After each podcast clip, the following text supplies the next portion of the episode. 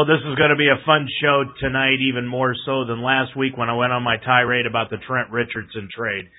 Hello again, everyone, and good evening. I am Dave Mitchell. Welcome to the Ultimate Sports Talk Show here at UltimateSportsTalk.com from the very palatial and prestigious UltimateSportsTalk.com radio studios. Glad to have you along this evening.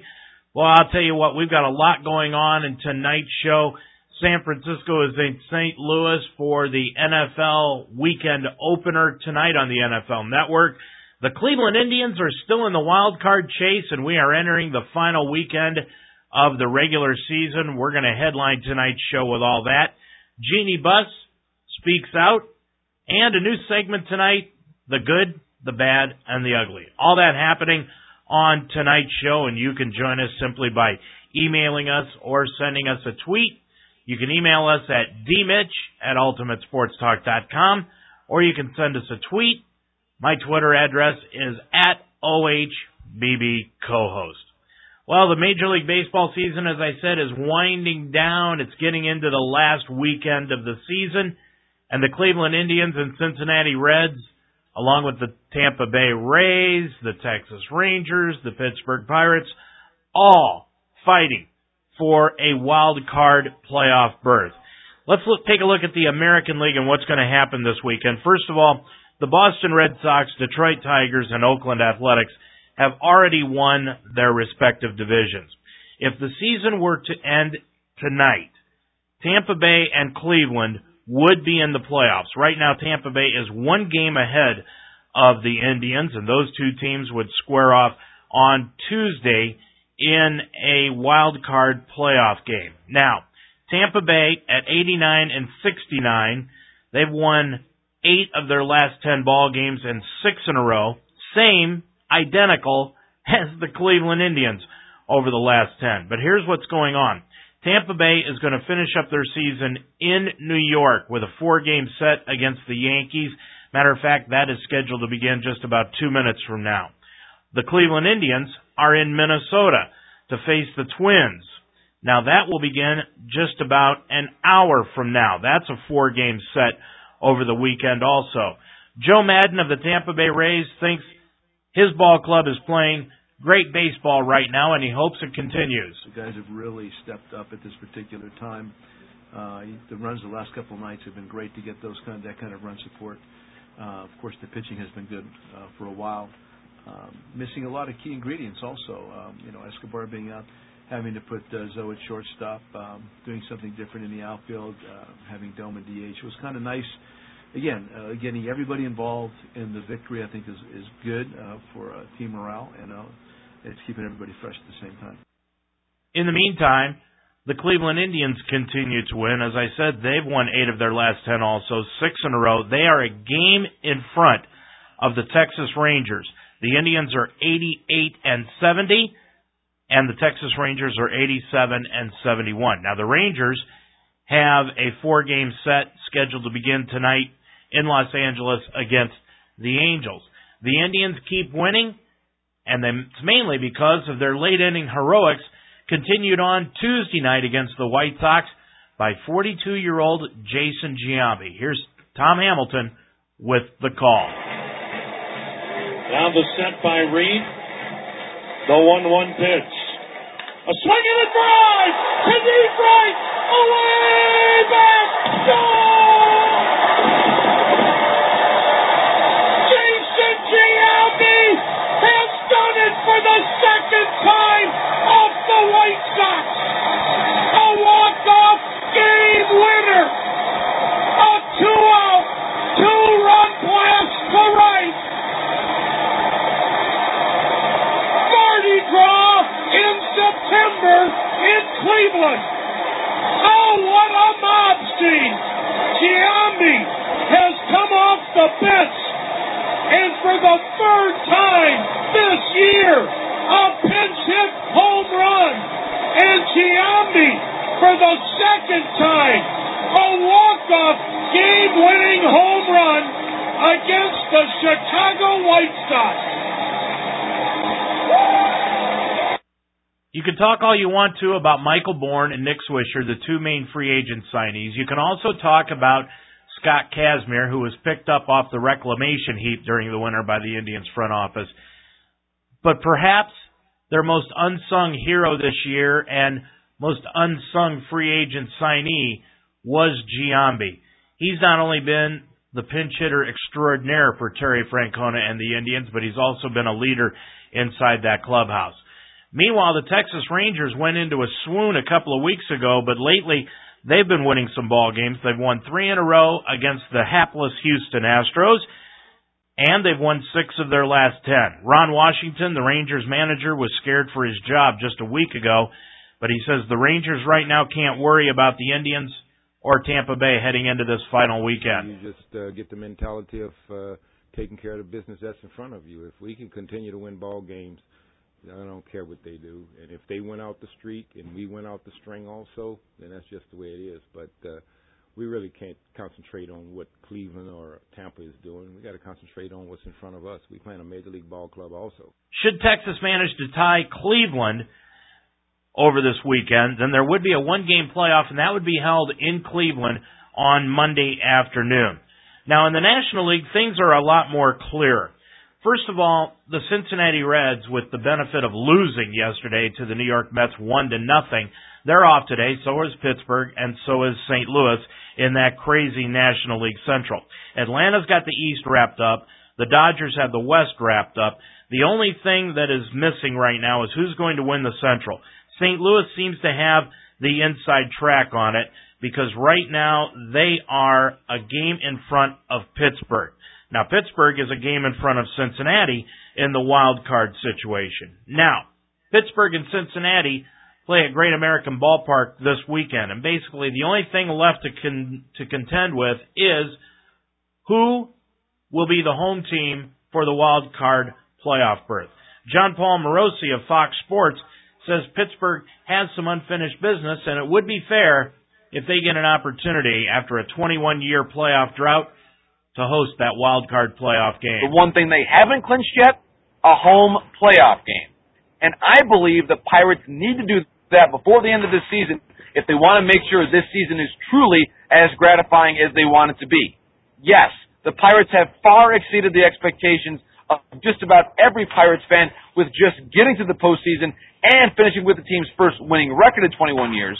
But now that they've done it, the Pirates fans want to have that one moment, at least one time, when they can have their team at home in a home playoff game and give them that salute that they so desperately want to give them.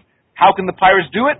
Well, if they finish with the first wild card, which they can still do, especially if they beat the Reds in this weekend's showdown, they'll have that chance next Tuesday in Pittsburgh. But if not, they'll have to go on the road, win that wild card game, and make sure that they at least qualify for the National League Division Series. I'm a little bit worried about if they'll be able to do that, but I do think with the way AJ Burnett has pitched lately, if Burnett can be their guy, either this weekend to secure that berth or on Tuesday in the wild card game, the Pirates have a very, very good chance of at least getting to that division series and having that home playoff game. Tonight is a night off for both Pittsburgh and Cincinnati. Pittsburgh 91 and 68. The Reds are 90 and 69, one game behind Pittsburgh. As I said, it doesn't matter. Both Pittsburgh and Cincinnati are in the playoffs the way it sits right now. Cincinnati's really put on a push in this month of September, and it's mainly been because of a spark plug that they brought up from the minor leagues in Billy Hamilton. He's the guy that a couple of years ago stole about 150 bases. Well, Reds announcer Jeff Brantley thinks Billy Hamilton, with the spark that he's provided the Reds in September, should be placed on the playoff roster in October. I personally would have him on the playoff roster. He's a phenomenal talent. He's a game changer. And I think in the playoffs, especially with these one game issues, uh, he can change things. You put him on first base, not only does he steal second, but he can steal third. And they're pitching out, they're throwing over, they're holding the ball, they're doing anything they can to try to keep him from stealing a bag. And he can hit the ball too and play some great center field. I think the big guy that that I think of immediately is Deion Sanders. I played with Deion when we were here in Cincinnati. Uh, Deion was electrifying. Billy Hamilton is is really the same way. Tremendous speed, great instincts for the game. I think right now Billy is a better outfielder. He's a little bit better hitter than Deion. I think he understands what he has to do. But what you get with Billy Hamilton is a switch hitter. Deion could not do that. Same speed, same moxie when they come into the ball game, and I think that's what makes Billy Hamilton so confident when he hits the field. If the standings stay the same through this weekend, you will have the Reds at Tampa Bay or at Pittsburgh, I'm sorry, for the National League wild card game next Tuesday. Then also on Tuesday night you'll have the Indians in Tampa Bay playing that ball game for the American League wild card game and then they'll move into the playoffs. That's what's happening. Should be quite an exciting weekend coming up this weekend in Major League Baseball. But instant replay during games with CB Bucknor and Angel Hernandez just can't come soon enough. CB Bucknor's been umpiring Major League Baseball games since 1996, but over that time frame, he, along with Hernandez, they have to be considered the two worst umpires in the big leagues. The call Bucknor made during a critical point in Wednesday night's Philadelphia Phillies Miami Marlins game truly defies logic. With the score tied at 2-2, with two outs and runners in the corners, Marlins left fielder Christian Yelich hit a slow grounder down the first base line. It appeared at his he had an infield single and an RBI along with it, but when Phillies reliever Cesar Jimenez took the toss from first baseman Kevin Frandsen and applied the tag to Yelich, Bucknor called Yelich out. Now here's the problem. Yelich was safe. Jimenez had the ball in his glove and he touched him with his bare hand. The ball never left his glove. And it's debatable whether Jimenez even tagged Yelich with his bare hand. The Marlins did overcome that horrible call and won 3 to 2, but Bucknor's incompetence is constantly on display. And Major League Baseball really has to do something about him and Angel Hernandez because I'm not even sure that instant replay would take care of the errors that these two guys commit on a consistent basis. That's a look at Major League Baseball. Let's move into the world of college football. And over the weekend, this past weekend, the Ohio State Buckeyes crushed Florida A&M while Miami was beating Savannah State 77 to 7 and Bethune-Cookman lost to Florida State 54 to 6. Now these large scores against smaller competition gives ESPN and ABC college football analyst Kirk Herbstreit a chance to prove just how much he doesn't know about college football again. Wednesday morning on the ESPN morning radio show Mike and Mike, Herb Street commented on how athletic directors need to schedule better in the future and get away from playing FBS schools that have no chance against them. Just listen to what he had to say. I think it's pathetic. I, you know, I think whoever is scheduling these games need to look need, needs to look at themselves in the mirror for a long time and think about why are we doing this? Is it just for a check? Think about the players that, that played for Bethune Cookman or Florida A&M and how that affected them and how they went out to practice uh, the following Sunday or Monday after losing the way they did. It doesn't help anybody. It's not good for the game. The fans don't show up to these uh, kind of games. And in the direction that we're moving with the selection committee, uh, teams, in my view, should be penalized for playing games like this. So if you get to the end of the year, uh, I think it should affect your your your position if you're trying to be in the top four and you play a game like this. I, I think that should that should err on the side of keeping you out of getting an opportunity to be in the top four. There, there's no excuse and no reason to play those kind of games. I I, I agree with you that teams are going to stop doing it because gonna, it's going to affect them getting in the top four. But I completely disagree with you about the players. Herbie, those players love playing in those games. Those players get their one chance to get play big time football. Appalachian State, those players. I remember that one on the, even before well, the game. No, no, there's a difference between Appalachian State and North Dakota State, who actually have a chance in the game, or a Youngstown, a good Youngstown State team, versus the teams that we're watching. I, I, I disagree. I, I think those, even though those guys know they're going in and probably going to get beat, they look for that one chance that they get to step up with the big boys and play in that game. Now, does that justify everything? I'm not saying it justifies everything, but what I'm saying is I, I do disagree with you on that. I think those players look forward to that one game that they can play in that big time stadium and just see how they stack up.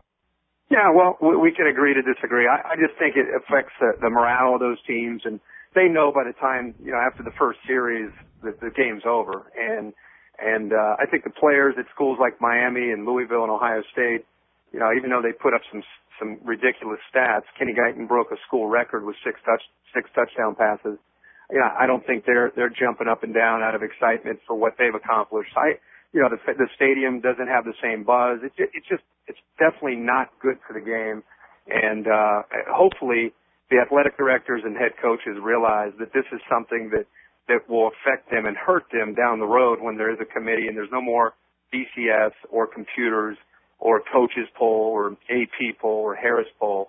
Uh, these are things that are ultimately could affect what they're trying to accomplish. First of all, there's always going to be a poll. Matter of fact, we're going to go over the AP poll here in just a second. Secondly, do you really believe that Kenny Guiton will not, in the years to come, cherish the record that he holds at Ohio State for six touchdown passes, not only in a single half, but in a single game, no matter who it was against? Just because Kirk Herbstreit couldn't put six touchdown passes together in three football games doesn't mean that Kenny Guiton shouldn't be proud of the accomplishment that he did against Florida A&M. Now, thirdly, financial reasons.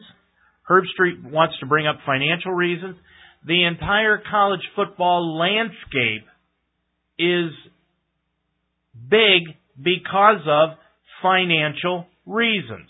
But let's take a look at that. Let's take Mr. Herb Street at face value. I present to you Vanderbilt University. We heard all throughout the game between Ohio State and Florida A&M that Vanderbilt was scheduled to be the Buckeyes' opponent. They were scheduled to play Ohio State on August 31st. That would have been the season opener this year. But they backed out of a deal to come to Columbus in October of last season. The Commodores, you see, needed that date because the expanded Southeastern Conference reconfigured its schedule to have at least one league game every week of the season. So see, conference expansion is hurting scheduling, especially outside of conference. Vanderbilt needed to open against Mississippi on the date that they had the game scheduled by Ohio State. Ohio State Athletic Director Gene Smith said it upset him more about the cancellation because it came in a letter instead of a phone call. Smith said, We received the letter. We didn't even get a phone call from Vanderbilt. We'd heard the rumors, but no one ever confirmed from Vanderbilt that it would happen. So, once that they did get confirmation, Smith went looking for another opponent. But, how do you fill an open spot in your schedule that late in the game, in October of the year before? You go to the FBS looking for a big payday, and you got Florida A&M. Now, the reason that Smith brought Florida A&M to Columbus was because of their band. Their band, which had been under suspension for the last two years, is renowned as one of the greatest bands in the history of college football. And Smith, thinking logically, wanted to put the Florida A&M band on the same field with the best damn band in the land, the Ohio State Buckeye Marching Band. The only one problem with that Florida A&M didn't bring their band. So that totally took away the incentive for Ohio State to bring Florida A&M to Columbus in the first place. But Florida A&M did get a huge payday for coming to Columbus. They got $900,000 to come play the Buckeyes. Meanwhile, Miami only paid Savannah State $150,000 to come to Miami and play the Hurricanes. So financially, Yes, Florida A&M made out like a bandit to come to Ohio State and get thumped 76 to nothing. Nonetheless, that school is going to benefit from the opportunity of coming to Columbus and playing Ohio State. And another thing that Herb Street had to say, fans don't show up. Listen to these totals. At Tallahassee, for the Florida State Bethune-Cookman game, 74,841 people jammed inside that stadium. At Miami, only 42,571, but nobody goes to Miami games anymore. And at Columbus, 103,595. So over 230,000 people went through the turnstiles to see Florida State, Miami, and Ohio State crush Florida A&M, Savannah State, and Bethune-Cookman.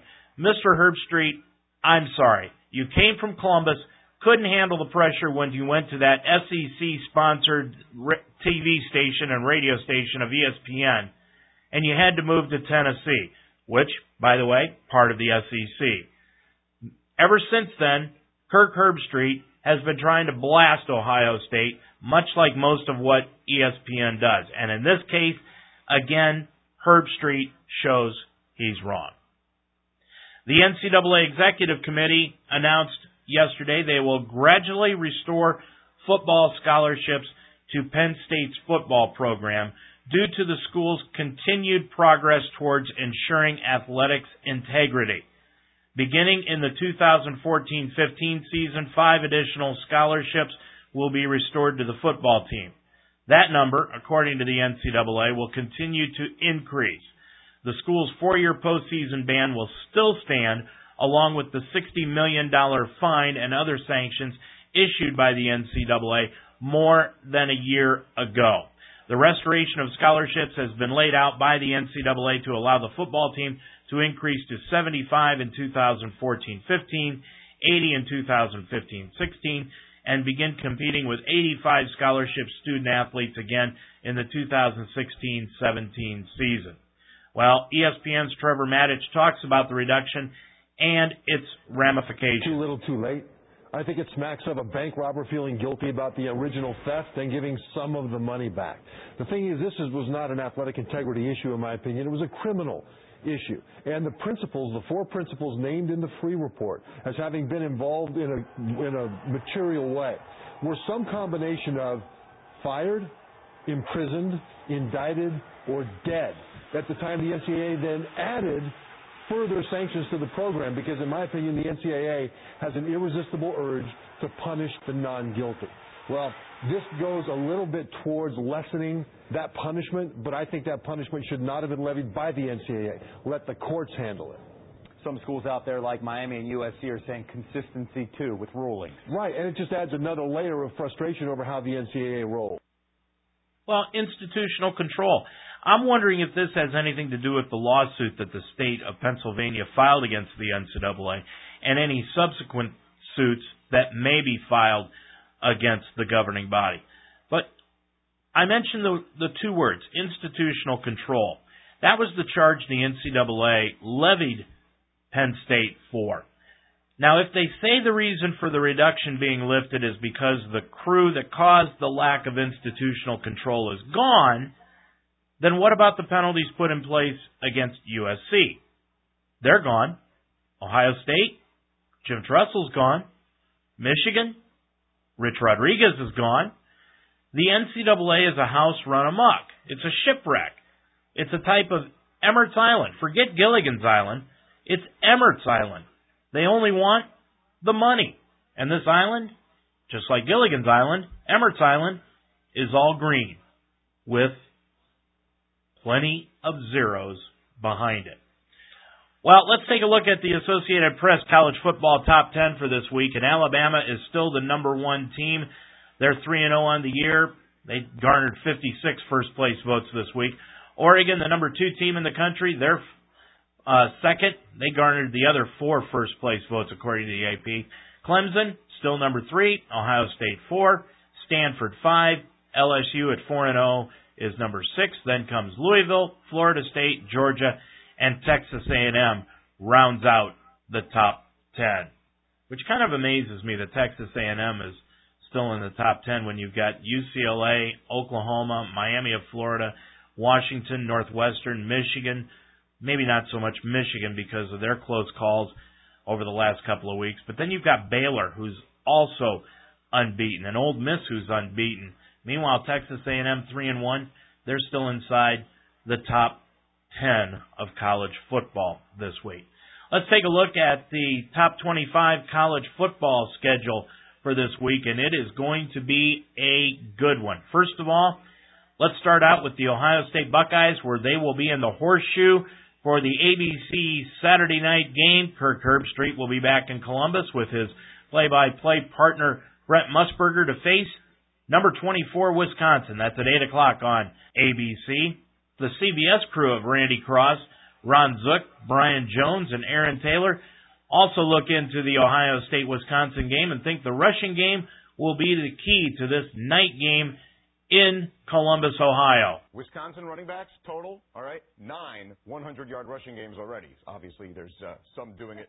There's two guys doing it in certain games. Buckeyes haven't allowed that to happen for anyone yet. So, and it's interesting. I mean, the big question coming into this season was going to be uh, Ohio State's defense, particularly defensive line, where they're replacing all four new starters. They look really good on paper. They're ninth in the country against rush defense, but at the end of the day, they haven't been tested yet. With that said, I still like Ohio State because of where it's being played. I think they're the more complete team. Yeah, I tell you what, that offense is really running on a good cylinders, all cylinders, I should say right now. Braxton Miller may play, but you go back to that defense, 2.6 yards per carry. That's what they're allowing. Uh, 13th in the nation in, in total defense. Third down uh, conversion for their opponents, only 22%. I like Ohio State at home. You know, Wisconsin, everyone talks about their their rushing game. They're averaging almost 200 yards a game passing the ball, is Wisconsin. So they're averaging over 500 and 50 yards a game. But I got to go with Ohio State in the big house. That team, the experience whichever quarterback Urban Meyer to go. Well, he, he's got to feel good about that. Yeah.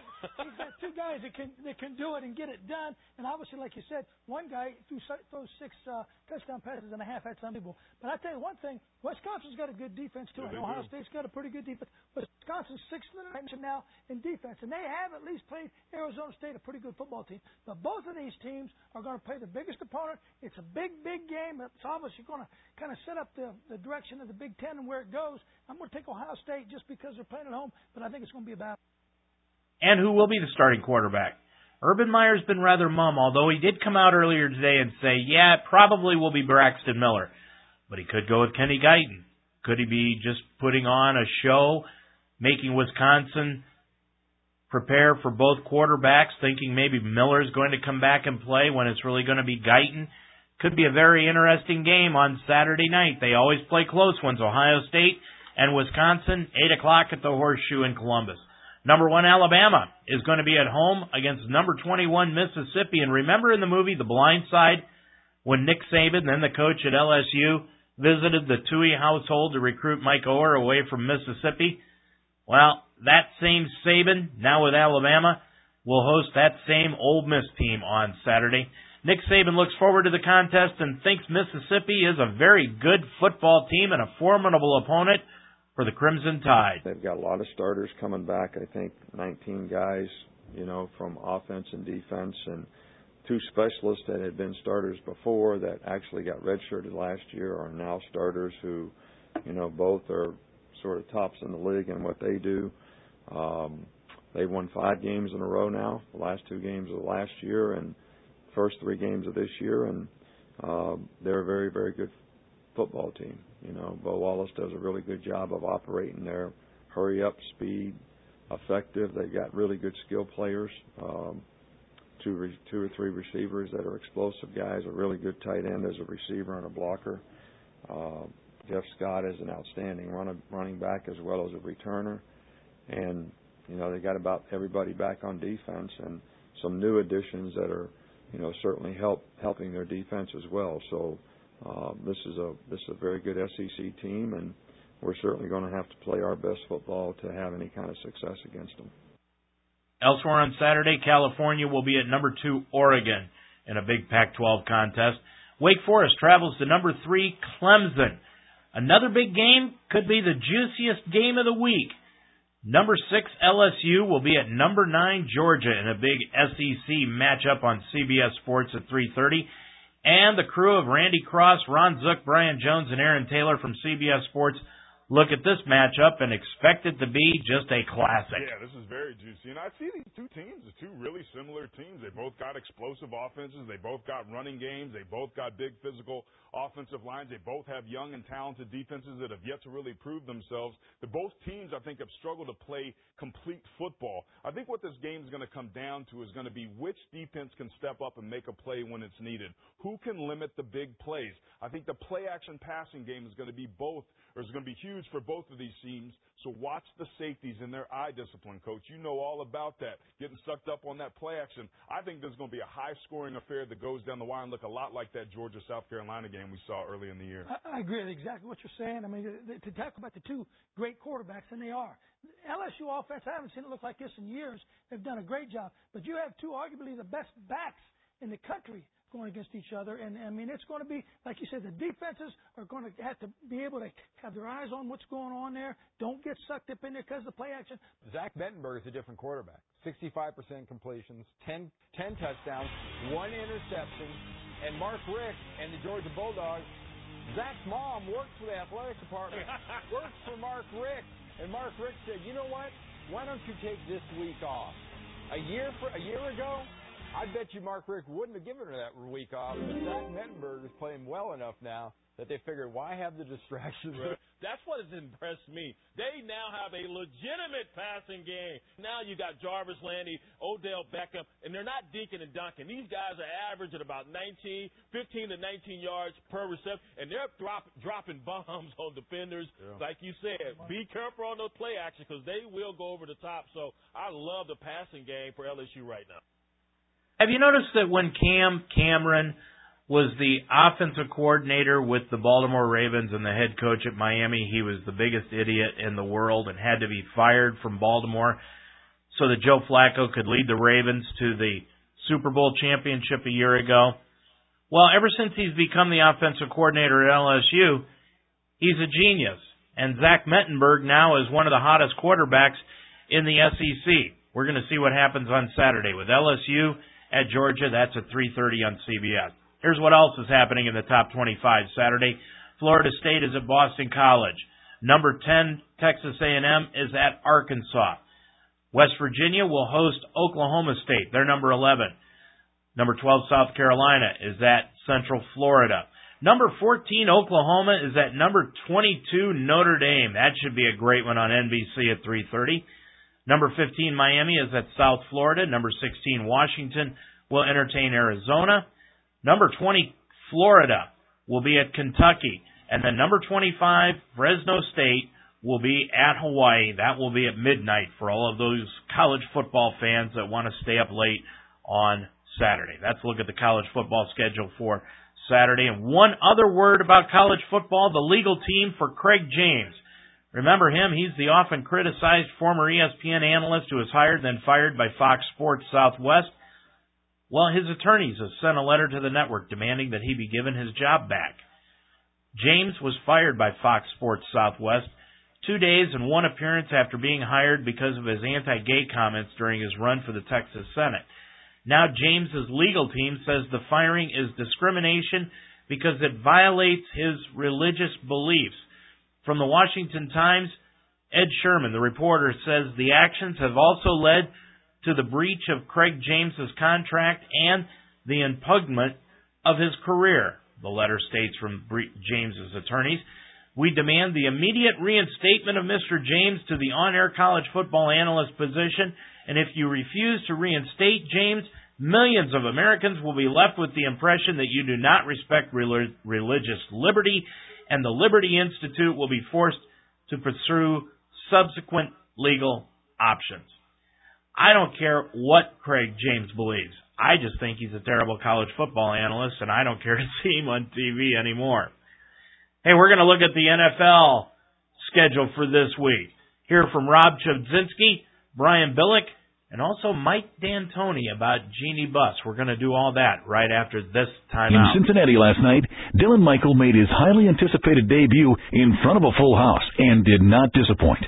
Michael went 3 of 5 with a single and two doubles while driving in 3 as Cincinnati defeated New York 6 to 3. Michael, Cincinnati's number one pick in this year's amateur draft, virtually forced the team to promote him after pounding minor league pitching since his signing. Last at Bat, a novel by Mark Donohue, available at Joseph A. Beth, Barnes & Noble, and Books & Company. You can order Mark Donohue's book, Last at Bat, simply by going to the homepage here at UltimateSportsTalk.com. Click on the Last at Bat tab and order your copy today. Mark will even autograph it for you. Welcome back to the Ultimate Sports Talk Show. I am Dave Mitchell. We're going to introduce a new segment that we will be doing each and every week. It's called the Good, the Bad, and the Ugly segment.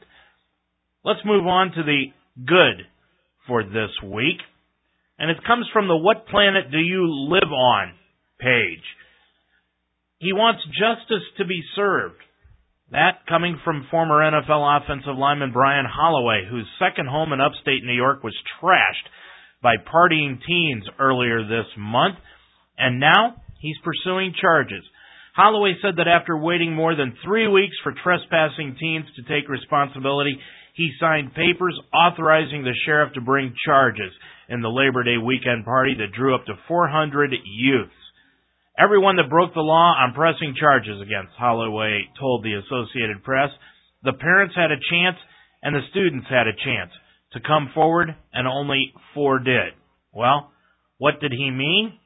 Here's what he meant. He went to a website called www.helpmesave300.com. He reposted the kids' photos, identified the people involved, and called for ways to reach out to the young people and show them that there are better ways to spend their time than drinking, drugs, and vandalism. That's why I'm calling this the good segment.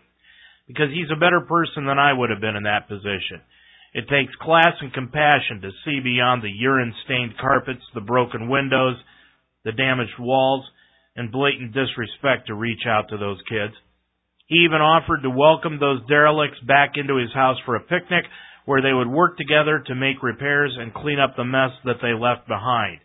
I don't know if any of us out there could have reacted the same way. And four kids showed up. Instead of dragging your kids back to apologize and clean up the mess, these parents lashed out at Brian Holloway, threatened to firebomb his house, and now they're planning on suing him. These are the parents. For what? For identifying your kids online?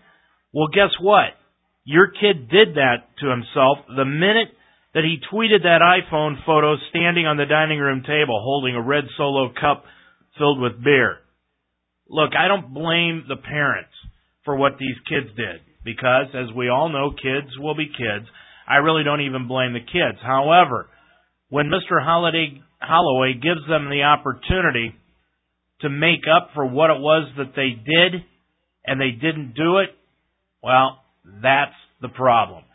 Parents are responsible for an entire generation that expects the world to be handed to them because the parents have given it to them all along.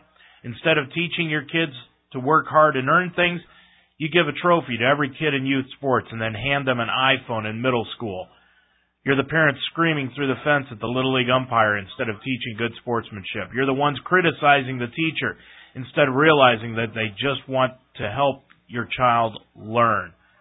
Can these parents just step back and look at what they're doing to the kids? This is the generation that will grow up to lead our country and make decisions regarding our lives. That's the good segment. Here's the bad segment, and this is something that kind of coincides with the previous story. A youth football league's new mercy rule is drawing outrage from parents in Northern California, but whereas most beefs over the implementation of mercy rules argue that they're not tough enough. These parents contend that the league is stripping their children of opportunities in the name of a level playing field.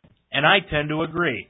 According to Sacramento NBC affiliate KCRA, the Northern California Federation Youth Football League instituted new rules this year that result in a $200 fine and a one week suspension for the coach of a team wins a game by more than 35 points. Listen to this report from KCRA reporter Richard Sharp. You won't find them here in, uh, at the high school level, but at the younger leagues, a mercy rule prevents one team from beating another team too badly. Well, in one league, it was happening so much they had to stiffen the penalties for those violations. Home video of the Sutter Husky junior team. Number 37 slows down intentionally so he doesn't score and risks breaking the mercy rule. He's thrown to the ground, a penalty. Parents say an aggressive rule is putting their kids at risk. The chances for injury are so much higher. But the NorCal Federation Youth League says the players should never have been in that position in the first place. And the mercy rule is meant to protect losing teams from being beaten so badly it ruins their desire to play at all. We lose a lot of football players because of that. The league says there's so much of a disparity between talent on these teams that the mercy rules create a level playing field. For example, if one team's up by more than 28 points at the half, first string's got to sit out. The second and third string get more play time. And the biggest change this year, if by the end of the game one team is ahead of the other by more than 35 points, that coach gets suspended a week and the team gets fined $200. James McHugh is a kicker for Sutter Huskies and says the mercy rule is hurting the team. How is it affecting you personally? Can't kick field goals or practice my field goals. And parents say the rule is hurting their players' development. Now they're afraid their coaches are going to get suspended and they're not going to have a coach to come out here and teach them how to play football. But the league says so many teams were breaking the rules last year, they had to get tough on teams winning by huge margins. Now, last year, the teams said they had um, 30 violations. The league said they had 30 violations last year. So far this year, with the new uh, rule in place, they have had no violations, even though the season is young. Well, this league includes kids ranging from 7 to 13 years old. And the parents feel that this rule cheats their children out of a chance to develop and also poses a safety risk. Now, I agree. Leading by 28 points you put in the second and third string. That just makes sense. Get playing time for others. You could also use a continuous clock, which was used in the Miami Savannah State game in college football last Saturday. But disparity of talent, according to the league, how do they pick their teams? If this is really a problem, change the way the teams are drawn up. Certainly some coaches I know, dealing with Little League over the years that I have, they think they're the reincarnated version of Vince Lombardi or Bill Walsh. They'll run up the scores on everyone just to prove how smart they are. That happens everywhere, not just in California, but in Ohio, New York, Texas, everywhere. But a fine for winning a game by 35 points or more. Let me ask you this. Let's say, for example, you're up 33 to nothing. You are punted down into the back end of your end zone and the team that is down 33 to nothing has the ball on their own one yard line. They fumble the snap from center and it falls into the end zone. What is the defense supposed to do? Just let the ball bounce around so that the offense picks it up. Don't even tackle them in the end zone for a safety that could make it 35 to nothing? No. That is not teaching a kid how to play football. And if there's a fine of $200 involved in that, who pays that? The coach?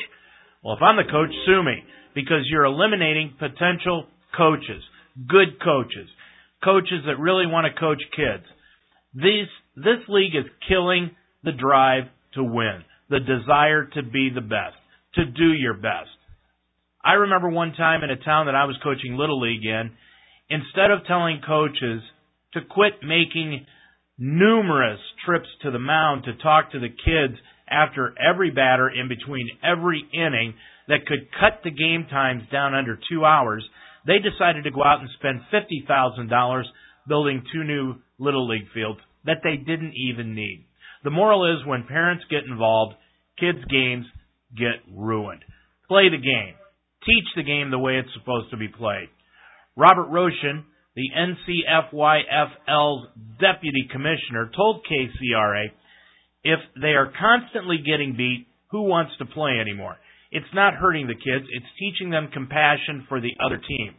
Roshan told KCRA it's teaching them sportsmanship. Well, go to Webster's.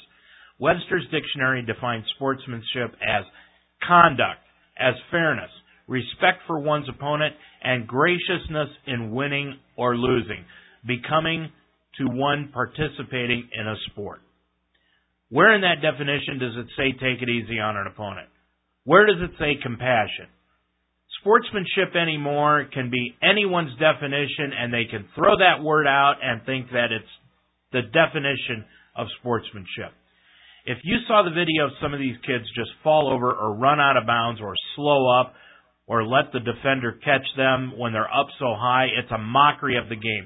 And how is that teaching them how to play? And here's the ugly for this week.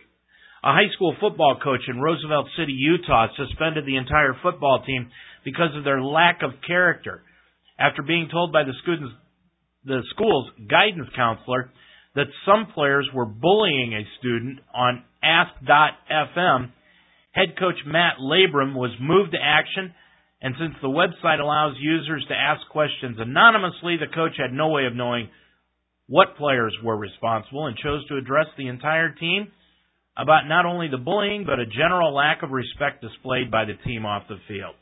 According to Labrum, it had gotten to a new level and said that the coaches had been hearing about players skipping classes and talking back to teachers, so they decided to take a stand. So, Labrum and his fellow coaches gathered the players in the locker room after Friday's game and told them to turn in their jerseys and equipment. He told the team, We've got to make a change. We were pretty open with the players about what we heard, and we didn't want that represented in our program.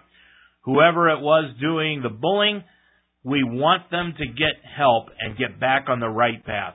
So the coaches told the team that they would not be allowed to play football again until they had earned the privilege and outlined a plan through which they could do so. Basically, this was a Coach Carter scenario. So, among other things, the coaches gave the team a set of rules to abide by so far. Attend all practices that they have planned and any others that may come up. Be on time and totally prepared. No F's in class or discipline problems. Do an individual service project for your family. Give the coach a typed report of it and pictures and have your parents sign it. That's due on Wednesdays before their study hall.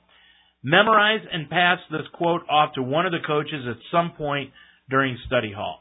Good character is more to be praised than outstanding talent. Most talents are, to some extent, a gift. Good character by contrast, is not given to us. We have to build it piece by piece, by thought, by choice, courage, and determination. And the coach told the team, if you meet this criteria by Wednesday night, you have earned the privilege to play in the games on Thursday and Friday, and if you fail, then you will miss this week's game. No word on whether or not this team is going to be playing Friday night in Utah. That's the good, the bad, and the ugly. We're going to continue to do this every week. I think it's very important that we mention what's going on with the good in sports, the bad in sports, and the ugly in sports. And this is just three situations that need to be addressed. Let's move on to the NFL and tell you what is happening there. Well, you know, when you hear that theme, it means that the NFL is ready for another week, and it's week number four. But only three teams since 1990 have gone 0 3 to the playoffs. That's three teams out of 115, just 2.6%. So the odds against these newest 0 3 teams are long, but most of the previous 0 3 teams did not have Eli Manning, Ben Roethlisberger, or RG3. And most of them were not good enough to have finished 500 or better in the previous season. Well, here's what's going on. The Minnesota Vikings, New York Giants, Pittsburgh Steelers, Tampa Bay, Washington, and Jacksonville are all 0 3. Let's take a look at the chances of them making the playoffs. And by percentage, by Sports Club Stats, dot com. First of all, the Minnesota Vikings, they really have no quarterback. Even Christian Ponder would probably admit that. The teams are bunching up against Adrian Peterson in the run. They're a 7.2% chance of making the playoffs. The New York Giants have turned it around before, but this team doesn't have the defense or the explosive firepower to do it this time. They're a 4% chance according to Sports Club. The Pittsburgh Steelers have no offensive or defensive lines, but they do have Ben Roethlisberger, so they're never out of a game. They're given a 3.2% chance, and that is just ahead of Jacksonville. Tampa Bay and Washington each have a better shot at making the playoffs, according to SportsClub.com, than the Pittsburgh Steelers, too. But the 0 3 team with the best chance to make the playoffs, I think it's the Washington Redskins if RG3 can return to form and the defense starts stopping people. Plus, they have the opportunity all year long to knock out the Giants, or the Giants can knock them out. So, what team has the best chance of not making the playoffs of all the 3 and 0 teams that are in the NFL right now? There are 7 undefeated teams. Who are they? The Chicago Bears, the Denver Broncos, the Kansas City Chiefs, Miami Dolphins, New England Patriots, New Orleans Saints, and the Seattle Seahawks. So, let's look at those 7 teams and which team is most likely not to make the playoffs Frankly, I think it's the Miami Dolphins. Ryan Tannenbaum is playing well, but I think he's playing over his head at quarterback. And linebacker Dion Jordan is hurt. The secondary is suspect. Yes, the Dolphins right now are 3 and 0, but can they continue on and get it to the Super Bowl? I don't think so, but here's an interesting stat. 75% of the teams that go 3 and 0 to start the season end up making the playoffs. I just don't think that's going to happen with the Miami Dolphins. Well, as I said, tonight the San Francisco 49ers are going to be in St. Louis taking on the St. Louis Rams and Jeff Fisher. The 49ers are having a tough time right now as they are 1 and 2 and they desperately need a win, but so do Jeff Fisher's St. Louis Rams. Brian Billick previews tonight's game from Fox Sports. Interesting Thursday night matchup with two teams that desperately need a win the St. Louis Rams and the San Francisco 49ers. Now, the 49ers getting beat down in two weeks in a row, unexpectedly by Indianapolis. They have to come out and show that they are the physical, dominant team we thought they were when they started the season. Now, St. Louis, who is a very good football team, the problem they have right now, they've become one dimensional. They cannot run the ball, and that's putting a lot of pressure on Sam Bradford. So the challenge for St. Louis is to be multidimensional because if they are one dimensional, that's just what the Niners need for them to be to tee them up and to now reassert themselves physically the way they haven't the last two weeks. And offensively, uh, Colin Kaepernick's got to have a big rebound game against a pretty good pass rush of the St. Louis Rams. So both can get real healthy real quick, but they've got to do what they haven't done the last couple of weeks and that is tonight's game on the NFL Network, kicking off around 8:30 tonight. Now on Sunday's games, here's the one o'clock games. It will be the Battle of Ohio. The Cincinnati Bengals come to Cleveland to take on the Cleveland Browns. Bobby Hoyer will be starting at quarterback for the Cleveland Browns in that game over Brandon Weeden. Rob Chudzinski announced yesterday that Brandon Weeden is out for this game against the Bengals, and he talks about Cincinnati and explains that they are a great football team. Well coached. I have a lot of respect for Coach Lewis. Uh, they've won a couple in a row. Obviously, they had the huge win this past Sunday. From a team standpoint, look at their offense. Uh, starts with their quarterback Andy Dalton. I think he's done a great job at uh, managing uh, the game as well as making plays. Uh, they have a solid offensive line, uh, two very good runners that complement each other and they're loaded at the skill positions. Uh, everybody knows about AJ Green and what kind of player he is. Outstanding player. They have a good wide receiver group, and they play a lot with two tight ends, uh, two very good tight ends in, in Gresham and Gresham and Eifert. And uh, so it'll be a, a real challenge for our defense this week. Defensively, they have an excellent scheme. Uh, their personnel is outstanding as well. Again, a front four that's uh, uh, excellent outside in Johnson and Dunlap and then inside with uh, Atkins and, Peko. Uh, they have an active group group of linebackers. They've had some injuries in their secondary, uh, but they're deep there. This is a tremendous challenge for us. I expect our guys to be ready and, respond to the challenge because we'll need to be at our best as a team for this game. I think the Bengals are the best team in the North Division of the AFC.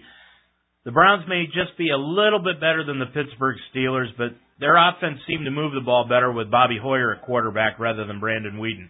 I'm taking the Bengals in this game to beat the Browns. Let's look at the rest of the one o'clock games on Sunday. The Baltimore Ravens are in Buffalo to take on the Bills. I've got the Ravens in that game. The Saint, the uh, Cardinals, the Phoenix Cardinals, I should say, will be in Tampa Bay taking on the Buccaneers. The Buccaneers, who are they going to start at quarterback?